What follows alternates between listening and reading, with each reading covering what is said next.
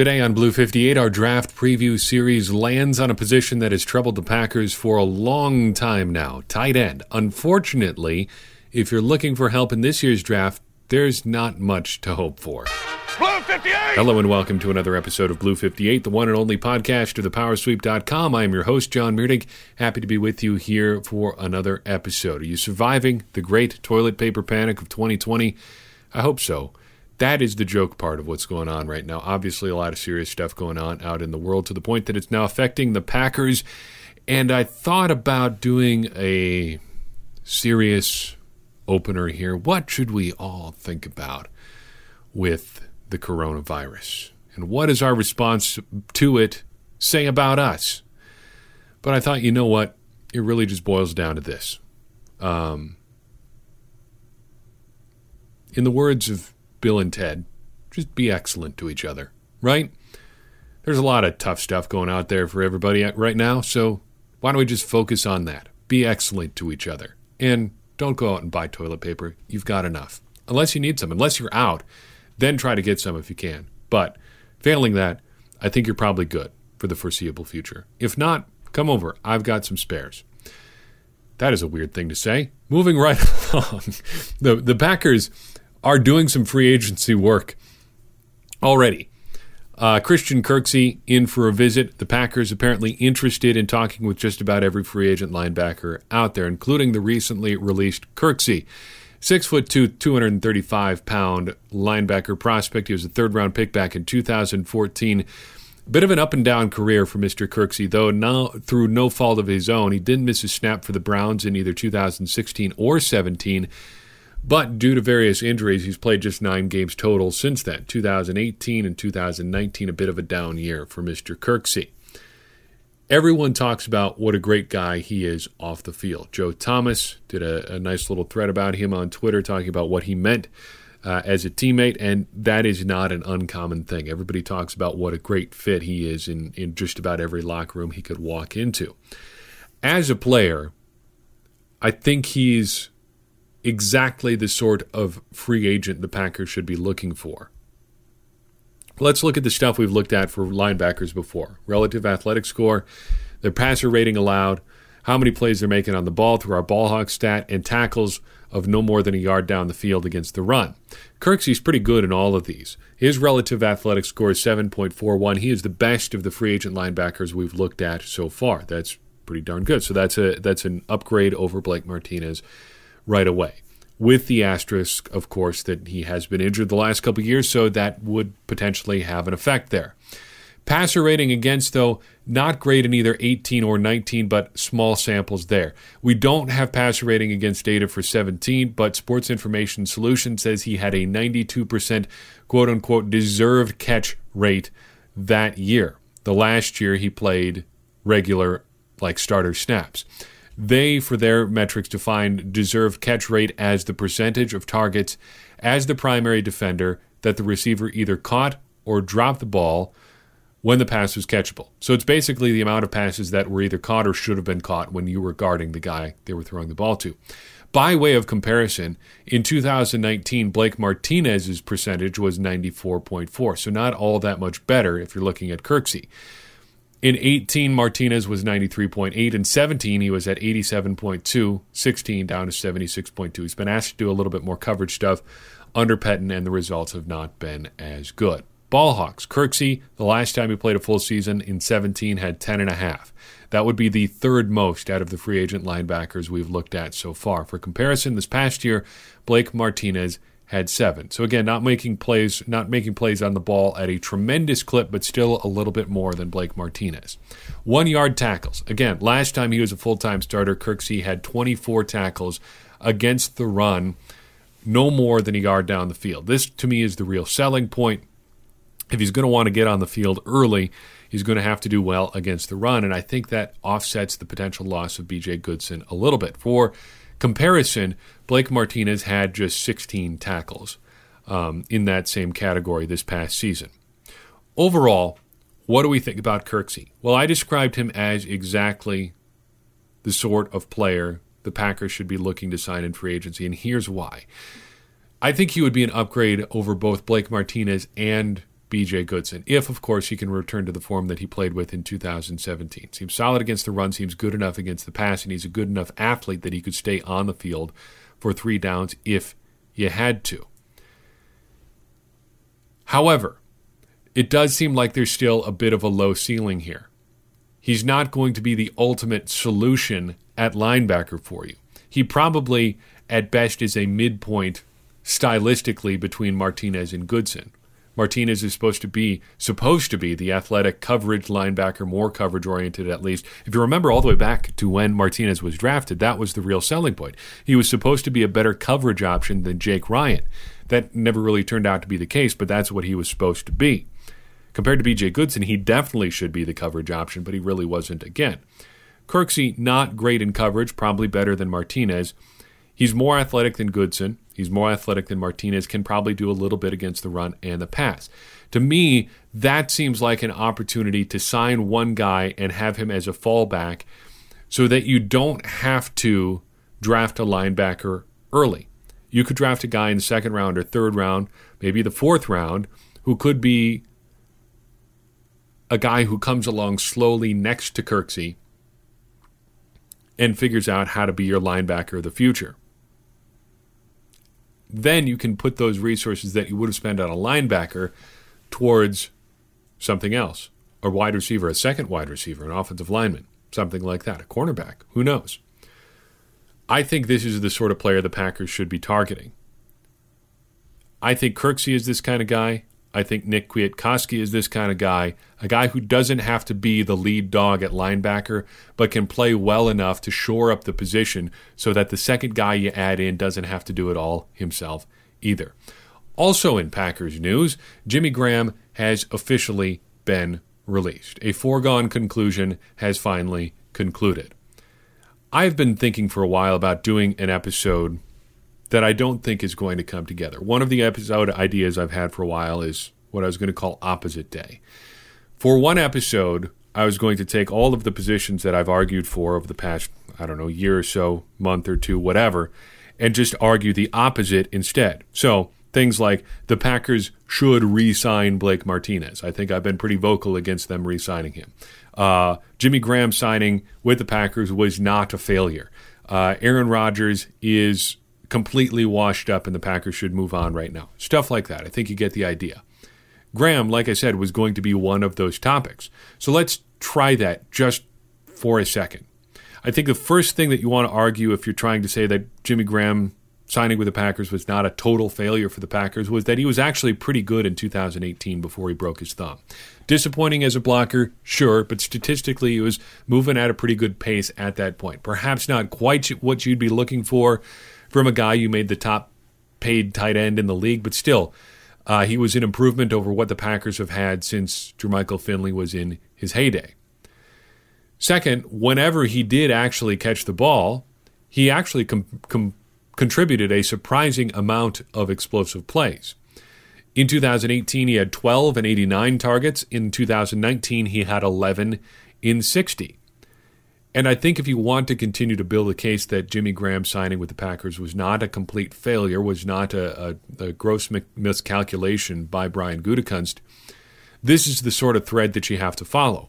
That Jimmy Graham did bring a level to of athleticism that the Packers haven't had at tight end since Jermichael Finley. That when he did make plays, they were big plays. I can't sustain that level of argumentation. I, I just can't do it. And that is speaking as someone who really, really wanted this signing to work out because I love tight ends. And I love tight ends that are like Jimmy Graham. I know it's cool when you get a tight end who can do both, but I just love really big dudes who can make those sort of overpowering physical plays that just make your jaw drop. And that was Jimmy Graham at his best. And if he had been 80% of that guy in Green Bay, I think it still would have been a win for the Packers. Unfortunately, it wasn't even close to that. He wasn't anything near what he was in Seattle, much less at his peak. And it ultimately leaves the Packers here pretty disappointed. I think there is one sneaky benefit of releasing him in that it is going to make Aaron Rodgers focus on other things. Jimmy Graham was kind of a security blanket. As much as I hate that expression, he was someone Aaron Rodgers turned to when he probably shouldn't have. Because as, as much as I try to make the case that Jimmy Graham did make some good plays when he did have the ball in his hands, and he did, though not that often, as much, uh, or maybe not as often as he should.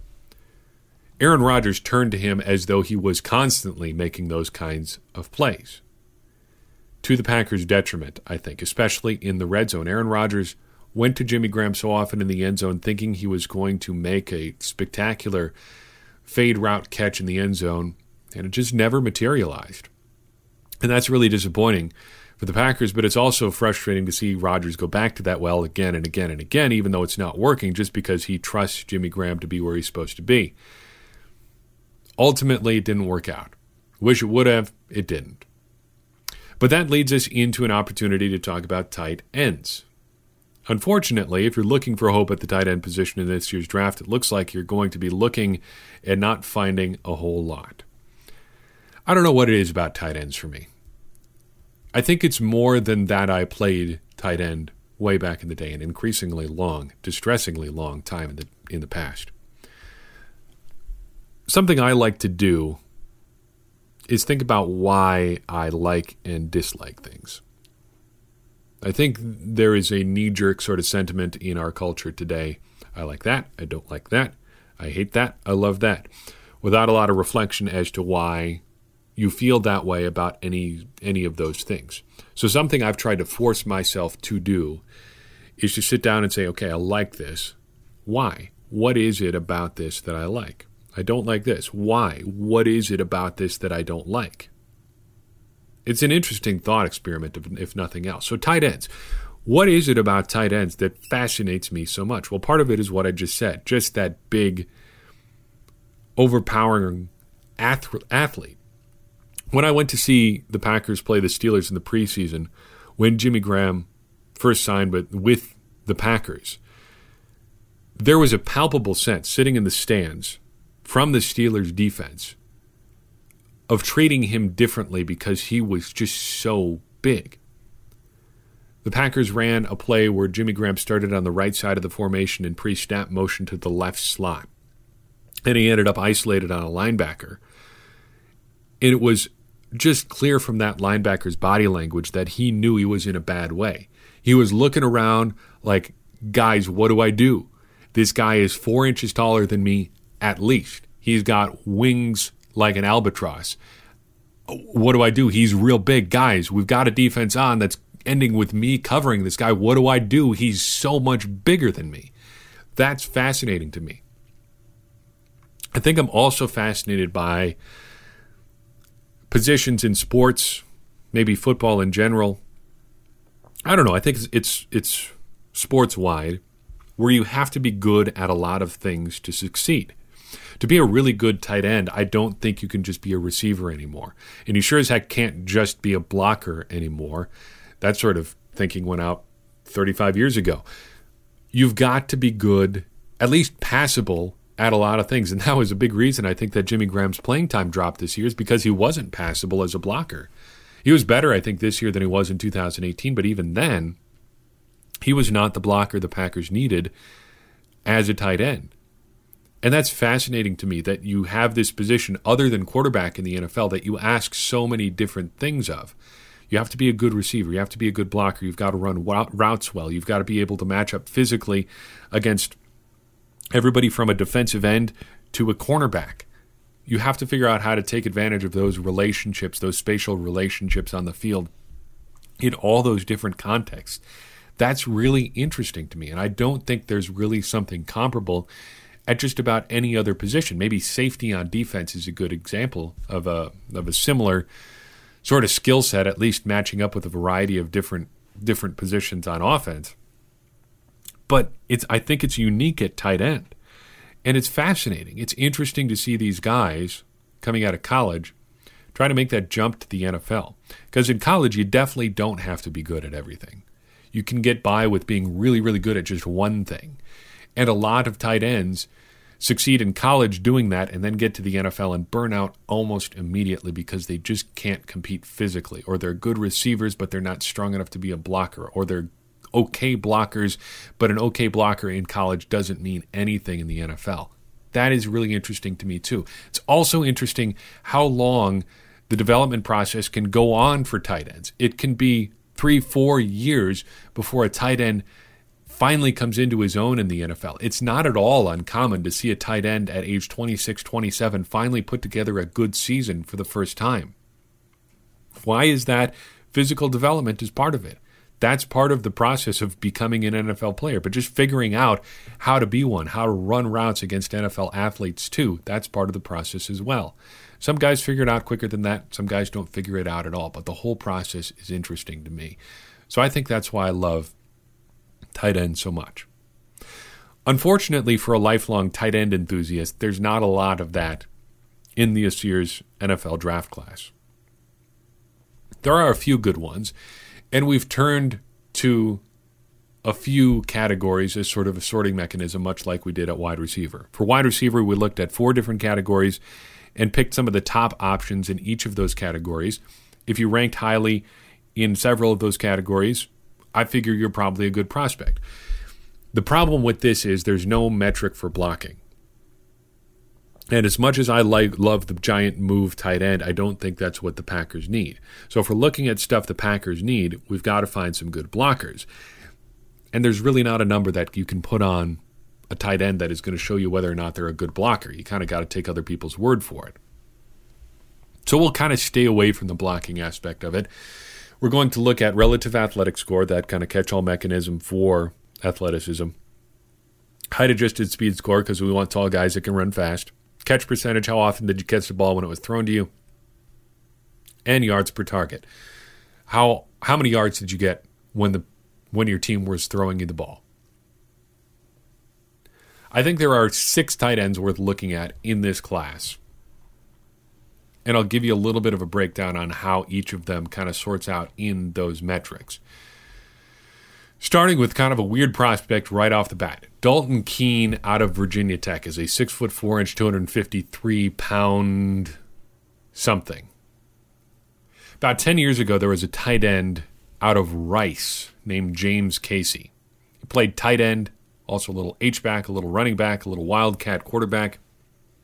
He was Danny Vitale with extra job responsibilities. Dalton Keene is that guy again the best testing athlete at the combine, but his receiving numbers look a little bit more like a back. That's because he kind of was one. Played a little H back, little running back in college, or in college. Yeah, ran the ball a few times, but he blocks pretty well. Among tight ends who tested at the combine, he had the number one relative athletic score, and he's got pretty good size. The caveat is that he's not great at anything, but if you're looking for a late round prospect, he's probably your guy because he looks like he could at least be like a special teamer in the NFL for half a decade. You know, that sort of player who just mills around on special teams units causing trouble on kickoffs and punt returns and all sorts of stuff like that for a long, long time. That could be Keene. I'm not sure that who you're that's who you're looking for to fix the passing game right away, but if they need a complement to Jace Sternberger, Keene might not be that bad of an option. Whatever Keene was, Cole Kmet is the opposite of that. Six foot six, 262 pound individual out of Notre Dame. He is Dane Brugler's number two tight end in the class. He is ESPN's number one ranked tight end in the class, and Pro Football Focus has their him as their number seven ranked tight end. It's because he's athletic. He can run fast, he catches the ball well, and he does pretty good things with it when he does catch it. Whatever Dalton Keene was, Colby Kmet or Cole Kmet is the opposite of that. He is just a stereotypical big tight end. Giant, pretty good athlete, pretty productive, just a big dude who's going to run pretty much straight down the field. Said to be unpolished as a blocker, but who isn't as a rookie. I think I would be fine with Kmet. Maybe he doesn't always play to his size. Maybe he's not a polished blocker or an explosive receiver. Sure, I'll concede those points. But if you're looking for a guy to plug in at tight end and just have on your roster for a long time and get a pretty good return from, that seems like the sort of player that he is. Also played some baseball at Notre Dame, too, for whatever that's worth. Next up, Jacob Breeland from Oregon. Six foot five, 252 pound almost pure receiving tight end. He caught 81% of the passes thrown to him in college. He caught those passes on average for 12.1 yards per target. So I guess not just catches. What's the deal here? Well, he did not test at the combine. He ranks high here in the things that we looked at solely due to his production. Again, 81% of the passes caught to or thrown to him he caught. That's pretty darn good. Best out of all the tight ends at the combine, in fact. You like his size, but basically he is a receiver only. And no matter how good he is, I don't think I want to do that again for the Packers. Moving right along, then let's talk about Brycen Hopkins. Let's talk about let's talk about names here for a second. Looking through all the tight ends who received a target in the NCAA last year, there's like 14 players named Hunter. There's another dozen named Bryce or Bryson or something. What a society we live in. Anyway, Brycen Hopkins, six foot four inches, 245 pounds. He's Dane Brugler's number nine tight end, ESPN's number 10, Pro Football Focus's number two tight end. He's pretty good at just about everything. But he is, again, just another sort of big receiver-ish type. When I say pretty good at everything, I mean he tests pretty well, he catches the ball pretty well, and he's pretty productive when he does catch the ball, too. Nobody ever says anything good about his blocking. And again, I'm struggling with the idea of taking another just pass specific tight end because the Packers just spent a whole bunch of money over the last few years on one receiving specific tight end, and it just did not work out very well. The Packers need a guy who can do a little bit more.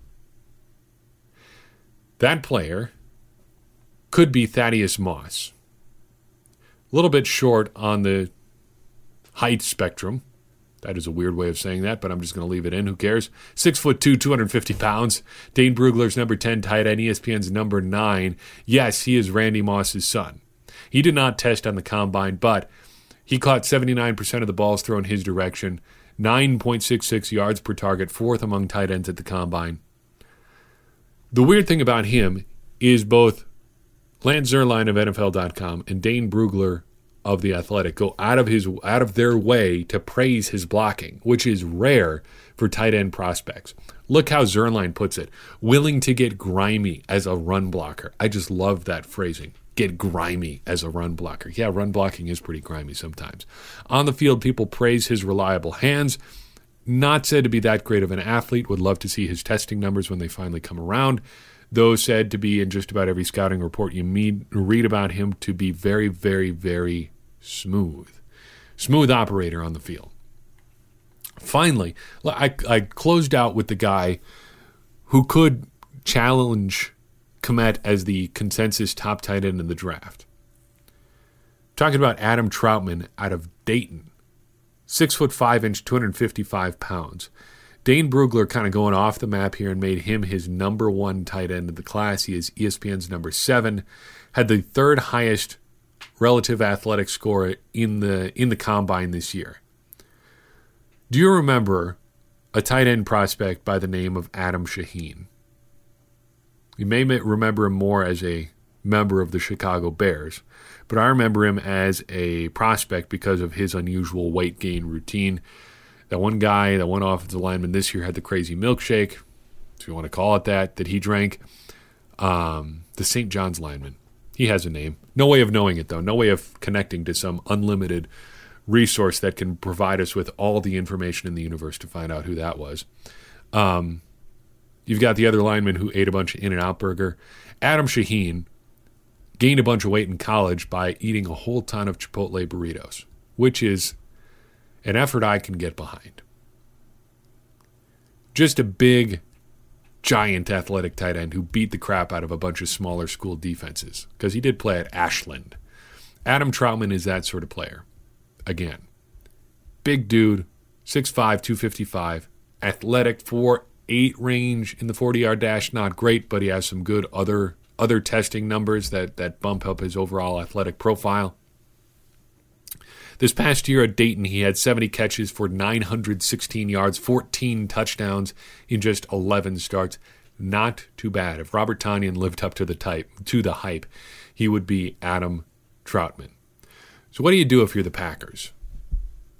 Again, if it's me and I'm Brian Gutekunst drafting, I don't want a guy who's just an athlete or a guy who's just a receiver. So that takes quite a few of these prospects off the board. If it comes down to it, I think there are three guys for me. Cole Kmet is my top choice, probably, just because he seems to be the most well rounded. Yeah, not the best blocker in the world, but it seems like with his size and overall athletic profile, he could probably get there. Then you've got Dalton Keene. I like the sort of do everything aspects of his game. He's not going to fix the position for the Packers, but I like him as a prospect. Then if you're looking for a guy who might have the the best who might be the most pro ready I don't know if I even want to go that far, who seems like he could compete as a pro right off the bat. Let's put it that way. Maybe not the most pro ready. And I don't want to compare him, I guess, at all to the other prospects, but a guy who can who seems like he has the tools to compete early on as a blocker and a receiver, Thaddeus Moss. If it seems like I'm not like banging the table for any one of these guys, that is accurate. I would rather have the Packers draft a second wide receiver than any one of these guys.